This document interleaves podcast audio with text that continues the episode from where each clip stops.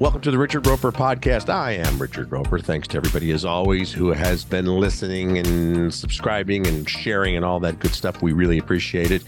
Uh, we are in late February of the year 2023.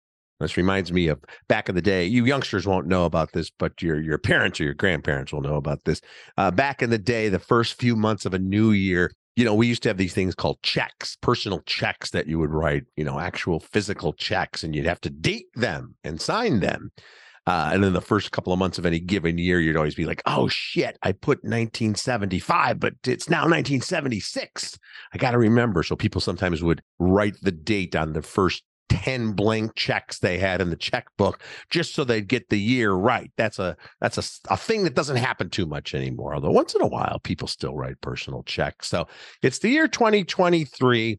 I thought for today's podcast we would take a look back at some of the films that came out in the first couple of months of 1983. Now, you know I love to do my uh my St. Jude the Apostle grammar school taught math here. So 1983, 93, 03, 30, that's 40 years ago.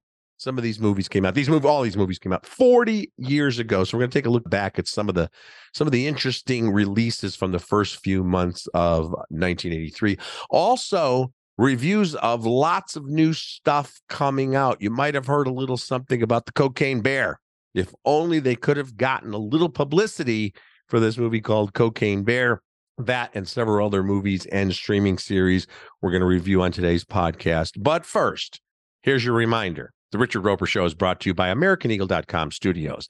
The digital landscape is changing rapidly, and to compete in today's online business environment, you need an experienced partner.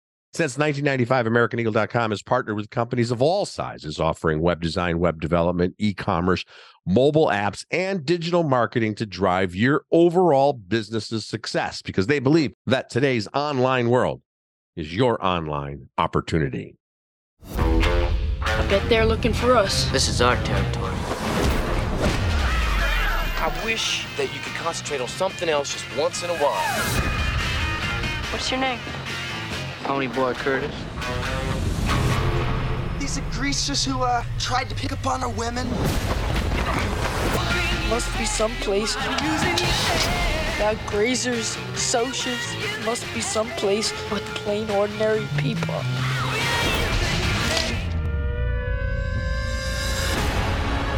You be careful. Ain't gonna hurt me no more. Gold, pony boy. That's a clip from The Outsiders, uh, Francis Ford Coppola film adaptation of a very famous and popular young adult novel by S.E. Hinton. That's one of the many movies of note that came out in the first couple of months in 1983. Let's start off by talking about Videodrome. Uh, have you guys seen this one? If you haven't, uh, it's from the great David Cronenberg.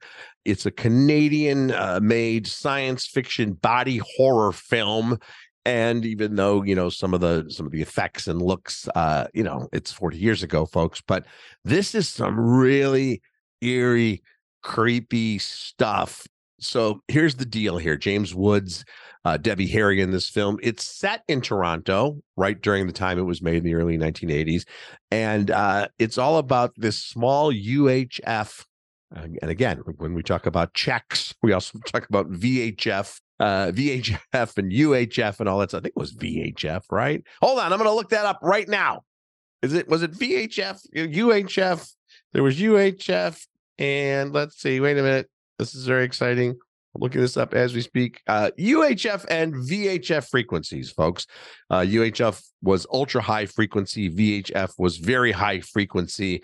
And back in the day, the VHF stations were the stronger ones, and that was your CBS and NBC and ABC affiliates. And then UHF, you know, in Chicago, it was like channel 32 and channel 44. And that's the one your antenna, you'd sometimes get uh, these snowy images. Anyway, this movie set at a small UHF television station, uh, and uh, uh, James Woods he discovers these. Um, he's called, he plays Max, Renn, and uh, he's the president of this trashy uh, TV channel. He's looking for a way to bring in viewers, and he stumbles upon this broadcast signal of snuff films. Now, snuff films the stuff of urban legend. We think mostly urban legend, hopefully uh, urban legend, and snuff films.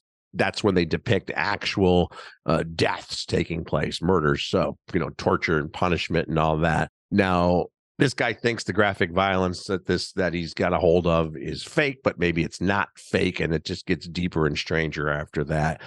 Videodrome is now considered a cult classic. It's uh it's a classic in the in the genre that, that they call body horror. I recently rewatched it, and man, it it you know if you're gonna watch it right before you go to bed, you might not sleep well that night. Talk about another disturbing film that came out and has been uh, an influence on a lot of other films. It's Martin Scorsese's The King of Comedy with Robert De Niro, Jerry Lewis, of course. Let's take a listen to a clip from The King of Comedy.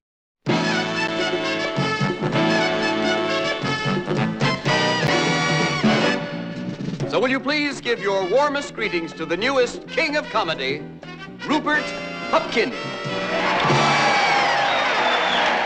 His name is Rupert Pupkin. He lives in a world of make believe. Oh, ah, Jerry, I love this guy. Always coming up with these great lines. I love him. I love him. Nobody can remember his name. Mr. Pipkin. Mr. Pupnik. Mr. Puffer. Rupert. Pupkin, P U P K I N. But by 11:30 tonight, the whole world will know that Rupert Pupkin is the new king of comedy. Robert De Niro, Jerry Lewis, in a Martin Scorsese picture. The king of comedy. So the setup here is uh, De Niro plays Rupert Pupkin, and he's a, a guy who wants to be a stand-up comedian. He's literally does acts like in his mom's basement where he pretends to be a stand-up comedian. Uh, he wants to be the king of comedy.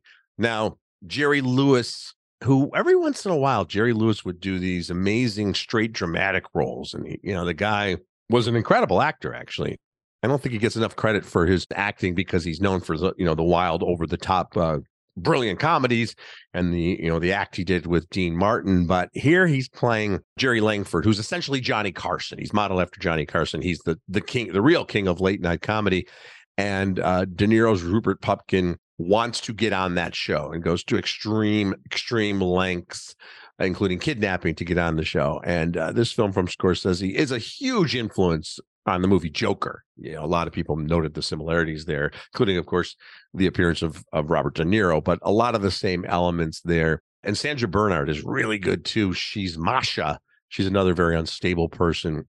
Deeply disturbing. Great film. The King of Comedy also came out in early 1983. Now, here's another film that came out in 1983 early on uh, that nobody has ever called great and nobody ever should, although it is the follow up to a great film You might remember, of course, the classic film from the early 70s, The Sting, which again I recently rewatched with Redford and Newman, of course, and and the great Robert Shaw as the foil, as the bad guy, the the mark, and that's still one of the great con man movies of all time. Just beautifully done, you know, very stylish. So they come up 10 years later with the idea of The Sting 2, which is written by David S. Ward, who wrote The Sting. And it was confusing from the start because the director said it's inspired by the sting but it's not a continuation the two main characters who were played by believe it or not mac davis the country singer who also did some pretty good acting he was in a great football movie called north dallas 40 uh, mac davis and jackie gleason are the primary con men and then oliver reed takes over the robert shaw role but he is Doyle Lonnegan, who refers to things, the character refers to things that happened in the first movie, but it's not really a sequel. It's a mess. So the Sting 2 came out, didn't do really great, shouldn't have done really great. Just want to let you know to avoid that. If you if you've happened to revisit or watch for the first time the Sting and you find out there's a sequel, it's one of the worst sequels of all time. Also, uh, coming out in early 1983 is Betrayal. Now, that's an adaptation of Harold Pinter's 1978 play of the same name very interesting film. Probably the most memorable thing about this is that it's told in uh, reverse chronological order. It's a story of a, a long term extramarital affair between uh, an art gallery owner and I think it's uh, a literary agent uh, and he's cheating with his best friend's wife. Uh, so nine sequences in the film are shown in reverse chronological order. We see uh, this couple meeting for the first time at the end of the movie.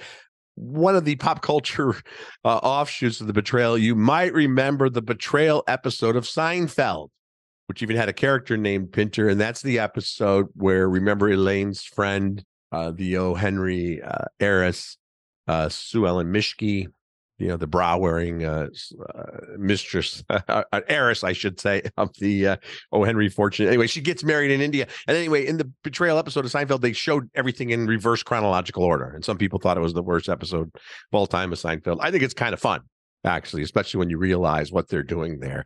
You don't get a lot of sitcoms in the 80s that were paying homage to a British film adaptation of a Harold Pinter play on the other end of the spectrum uh, in the early 80s was the era too where we were getting a lot got a lot of great comedies in the 80s you know the john hughes films and things like that but there were also a lot of the sleazy uh, sexploitation films were big in the late 70s and early 80s uh, two of the worst my tutor and spring break came out in early 1983 uh, in my tutor uh, matt lattanzi who probably became best known for marrying Olivia Newton-John. They have a they had a daughter named Chloe. Uh, Matt Lattanzi plays a student who falls in love with his French tutor, played by Caren Kaye, and there's a lot of gratuitous nudity and whatever. Uh, interesting. Uh, Matt Lattanzi actually stopped acting a long time ago. I was looking up what happened to him after we lost the the legendary Olivia Newton-John not too long ago. Uh, and it turns out that even though he had split from Olivia Newton John, they remain good friends. Each Olivia Newton John uh, remarried, Lattanzi remarried. They were very close because of their daughter. But this is kind of interesting. This dude stopped acting uh, pretty much uh, in the 90s and was living off the grid for a long time and now reportedly runs a medical marijuana farm in Oregon. Uh, kind of interesting. It happened uh, also, the guy who was the lead in 16 candles. You know, this is the great thing while I'm talking to you guys, I can get my folks here immediately helping me, or I can look stuff up. So, uh, Michael Schoeffling, who played Jake in 16 Candles, pretty much retired from acting at a young age as well. And I remember reading stories that he was in Pennsylvania, he was a furniture maker. Sometimes people say, oh, wow, you know, whatever happened to them, or, you know, what a failure. In a lot of cases, it's their choice. And you think, you know, maybe they're having a, a happier and uh, more fulfilling life doing other things off the grid. And uh, acting was just a small part of their life. So good for them. Tender Mercies came out in early 1983, guys. Let's take a listen to the great Robert Duvall in Tender Mercies. Hey, mister. Were you really Max Sledge? Yes, ma'am. I guess I was. he was a star who reached for the stars and fell. All she remembers about you is a mean drunk trying to beat up her mama. You're dead as far as she's concerned. He was a star who reached for life through his songs, but never let life reach him. He was a star who loved and was loved, yet never learned to love himself. He was a man unused to tenderness, yet seeking it.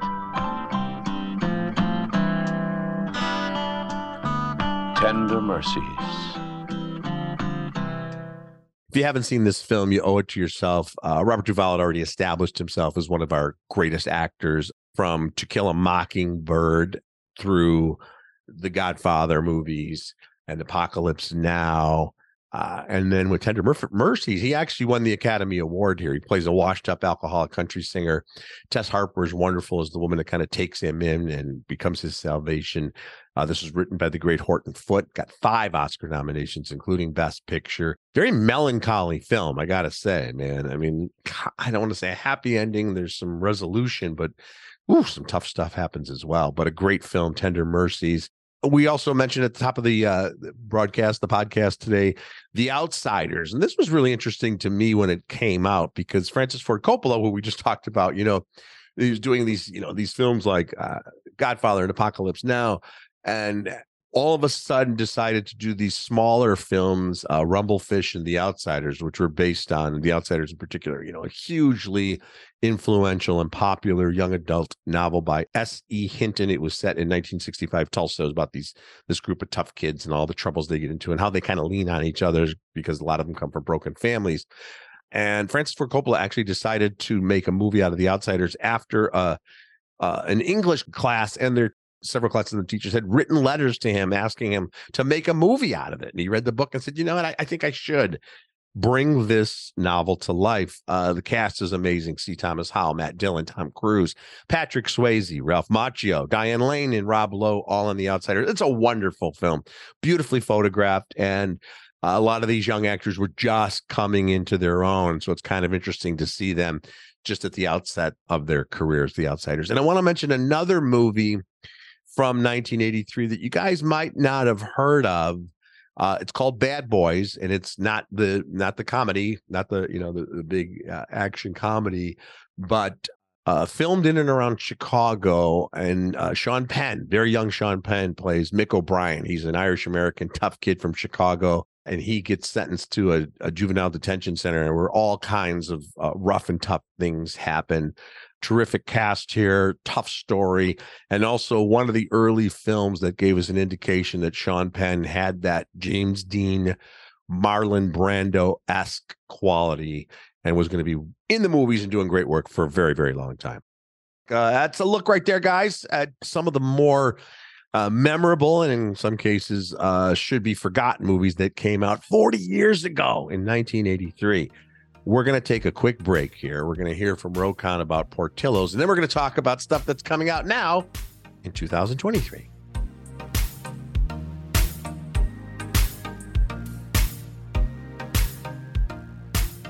But first, Portillo's. They are known for their famous Chicago hot dogs with all the freshest and tastiest ingredients right down to the poppy seed bun. And of course, the legend itself, the chocolate cake. If you are hearing this right now, that means you are alive and you are near a computer.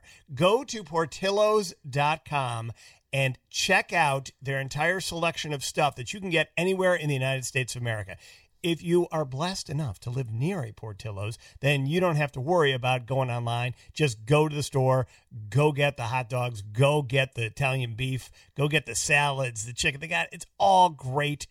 But the chocolate cake is the single greatest item of all chocolate cake items in the history of humanity. Am I overstating that? I am not. I am not. You go and you find out yourself. Order it online, go to a store, or if you really want to try something totally unique, the cake shake. They take the cake and they smush it into a can with the I don't know what else it is. I guess ice cream and some other stuff, and then they put it in the blender. You know how they do that? Where they yeah. take that cannish looking cup and they put it up into the blender. Next thing you know, it comes out, and they put a cookie on the straw, and you're like, "Oh my god, this oh. is the greatest thing that ever happened." This is a warning to diabetics. It may not be perfect for Good you, Lord. but for everybody else, it is the greatest thing you could possibly have. Go to Portillos.com, find a location near you, or order online P O R T I L L O S, Portillos.com.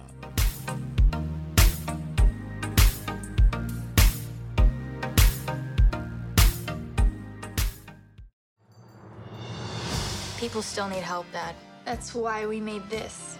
It's like a satellite for deep space, but Quanta. Wait, wait a minute. You're sending a signal? Turn it off. Now!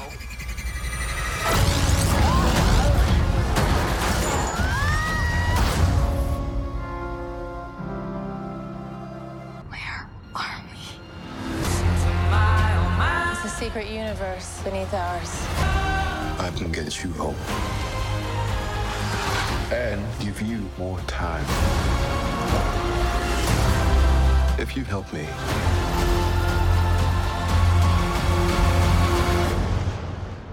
So, what's it gonna be, Ant-Man? Okay, guys, uh, as you know, Ant Man and the Wasp Quantumania is now in theaters doing very well worldwide box office. There you know, these business stories saying, well, it's not doing the, the business in China that other superhero movies d- did and blah, blah, blah. And there's, there's a little bit of a feeling out there that the Marvel universe, as it enters phase five now, hasn't really lost its way, but maybe doesn't have the buzz factor that it had a half dozen years ago and is and is searching for the next uh you know the next level of interest uh, you're always going to get the comic book fans, and they are legion, and they are in the millions. Uh, but for films uh, to reach that level of Iron Man, of uh, some of the Avengers movies, they have to really cross over into audiences that didn't grow up maybe reading the comics or don't keep up with every single corner of the multiverse. And I don't know if Ant Man's ever going to be that franchise. I love Paul Rudd. I mean, he's, he's Ant Man, you guys. You know, I mean, he's Ant Man. He's just never going to be, you know, as interesting as a Tony Stark slash Iron Man, a Steve Rogers slash Captain America, or you know, Wanda Maximoff, Scarlet Witch. These these epic Shakespearean characters who have so many different levels to them. He's Ant Man you know, and and it's it, it's a great cast because you got Michael Douglas, you got Bill Murray and Michelle Pfeiffer, these reliable icons, and then you've got the next generation with Evangeline Lilly and Corey Stoll and William Jackson Harper, et cetera. All fine actors. And then uh, Jonathan Majors is now playing the next huge uh, villain in the in the Marvel universe. So Ant Man and the Wasp, it's it's a three star movie. It's not the greatest thing in the Marvel universe, but keeps things moving along. Has a uh, running time of 125 minutes, which is relatively short for a Marvel movie. I also want to mention Party Down on Starz. Do you guys remember this series? So this was about uh, well, gosh, 12, 13 years ago. Uh, Starz was really, I was actually doing a lot of work for Starz in the 2000s. They were mostly showing movies uh, hadn't gotten into a ton of original programming, and I was always hosting various things for them. They were great to work with, uh, and then started branching into uh, you know original entertainment. Uh, and this was one of their earlier efforts. So, Party Down was the name of the show. Uh, really interesting uh, genesis of this. There's some great stuff you can find out online about how the four creators of the show, including Paul Rudd, who they were all struggling writers slash actors who would talk about doing a show that kind of mirrored their own lives. So it was set, you know, in a, they're they're uh, cater waiters basically.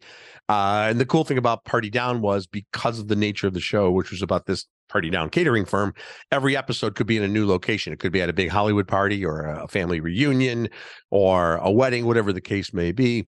It ran for just two seasons in 2009 and 2010, a total of 20 episodes. Uh, it had all these brilliant talents Adam Scott, Jane Lynch, Jennifer Coolidge, Megan Mullally, Ken Marino, Ryan Hansen, Martin Starr, Lizzy Caplan. I mean, they've all gone on to do great stuff. Some of them had already done a lot of good work. Jane Lynch had been working steadily for quite a while, but most of them were just starting out. Uh, and they were terrific in this, but they just couldn't get people to watch. The, the, the finale of Party Down was watched by 74,000 people. And even back then, that's just you're just not going to get renewed. And then there was a change in ownership at Starz, and the show just went away. And for for more than a decade, there's been talk about bringing it back. There was uh, at one point there was talk of maybe turning it into a feature film where we could catch up with all the characters. They finally decided to do a, a six episode season three. Everybody's back except for Lizzy Caplan. She had a, a, scheduling conflict. All the other characters are back. We find out what they've been up to, uh, where they've ended up. A lot of them end up winding uh, back with the catering firm. And I got to tell you guys, it's so smart and so funny. They do great slapstick, but then really smart stuff.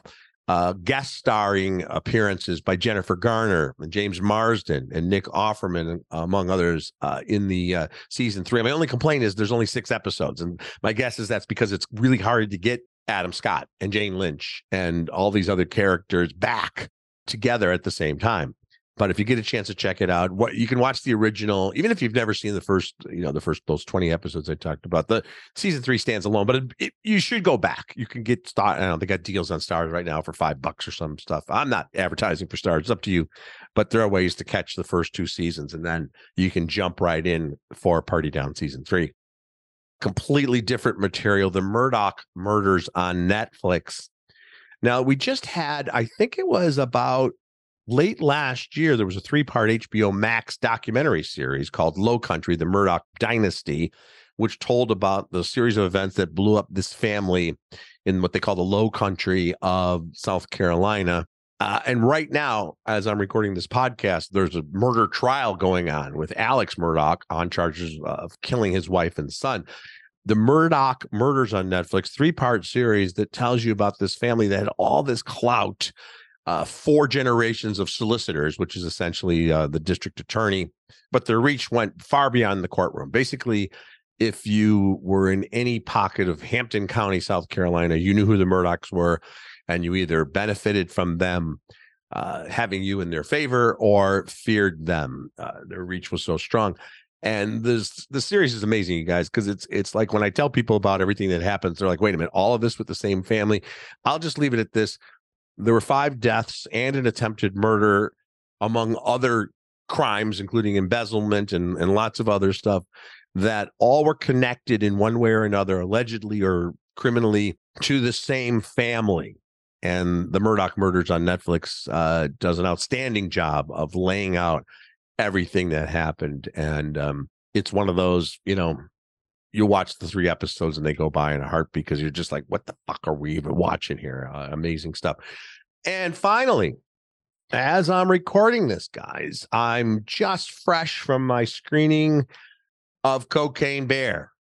I have seen Cocaine Bear, which, of course, as you know, is been a viral sensation as a marketing gimmick. Just the idea that there's a movie called now, I think probably not since Snakes on a Plane has there been a movie title that just had people laughing and also knowing, well, I know what this is about. It's a cocaine bear is the center of this story. Uh, for those of you who might not have heard about it, uh, it's based on a re- well, I shouldn't say based on a real life story. It's inspired by the true life story. This happened way back in 1985 there was a and this is the real life part of it guys which which is covered for about seven minutes in the movie and then the rest of it's pure fiction but it was a real life guy. He had been a narcotics officer then he turned into turned you know evil and dark and went to the other side and uh, became a drug smuggler. Real life guy. This guy's in a plane. He jumps out of the plane but apparently hits his head or somehow is rendered unconscious. His his parachute doesn't work and he ends up dead on a driveway in knoxville tennessee uh, strapped to his person, weapons, and also drugs. Uh, and then it turns out this guy had dumped uh, duffel bags, dozens of duffel bags filled with cocaine, and they had all landed in the forests of Georgia. I guess the idea was, you know, you, you dump the stuff and then you, you recover everything. That part of the story is true and is depicted here in the movie Cocaine Bear.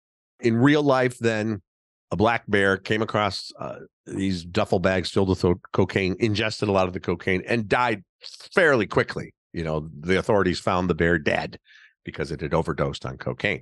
In the movie version, the bear finds the cocaine, snorts a bunch of the cocaine, eats a bunch of the cocaine, and then goes on a killing rampage. None of which happened in real life. And Elizabeth Banks is the director of this, and I think she, has the right touch to this. Listen, it's going to be a hard R, uh, gory, blood spattered B movie uh, she kind of films it in the style of 1980s horror films. Got great 80s tunes on the soundtrack, and then you got this terrific cast. Uh, everybody, you got uh, O'Shea Jackson Jr. and Alden Ehrenreich. They play two guys who work for a drug kingpin who's played by the late Ray Liotta. In fact, uh, Alden's character is Ray Liotta's character's son. They go into the forest to retrieve the drugs.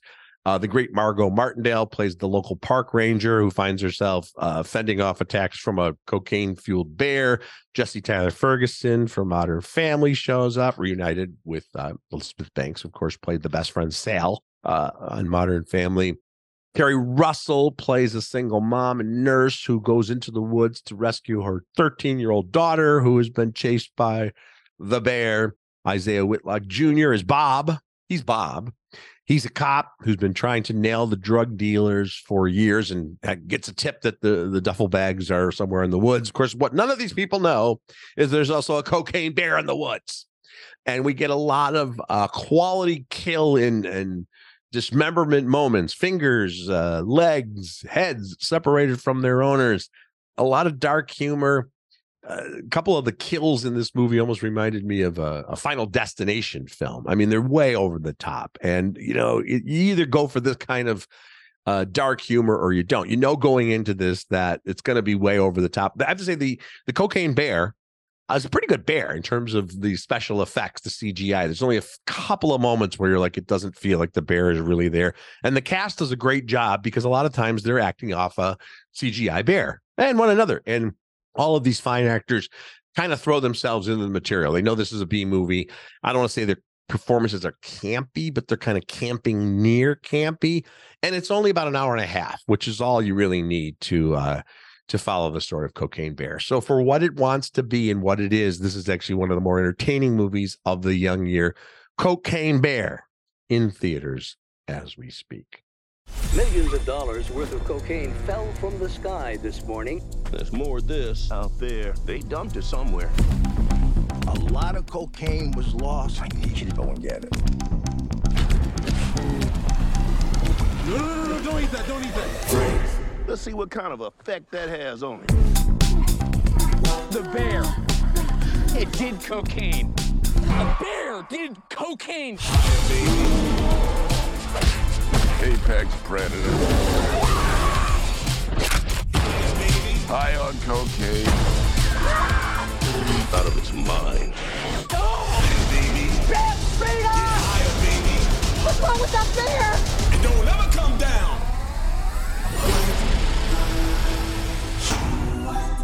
All right, guys.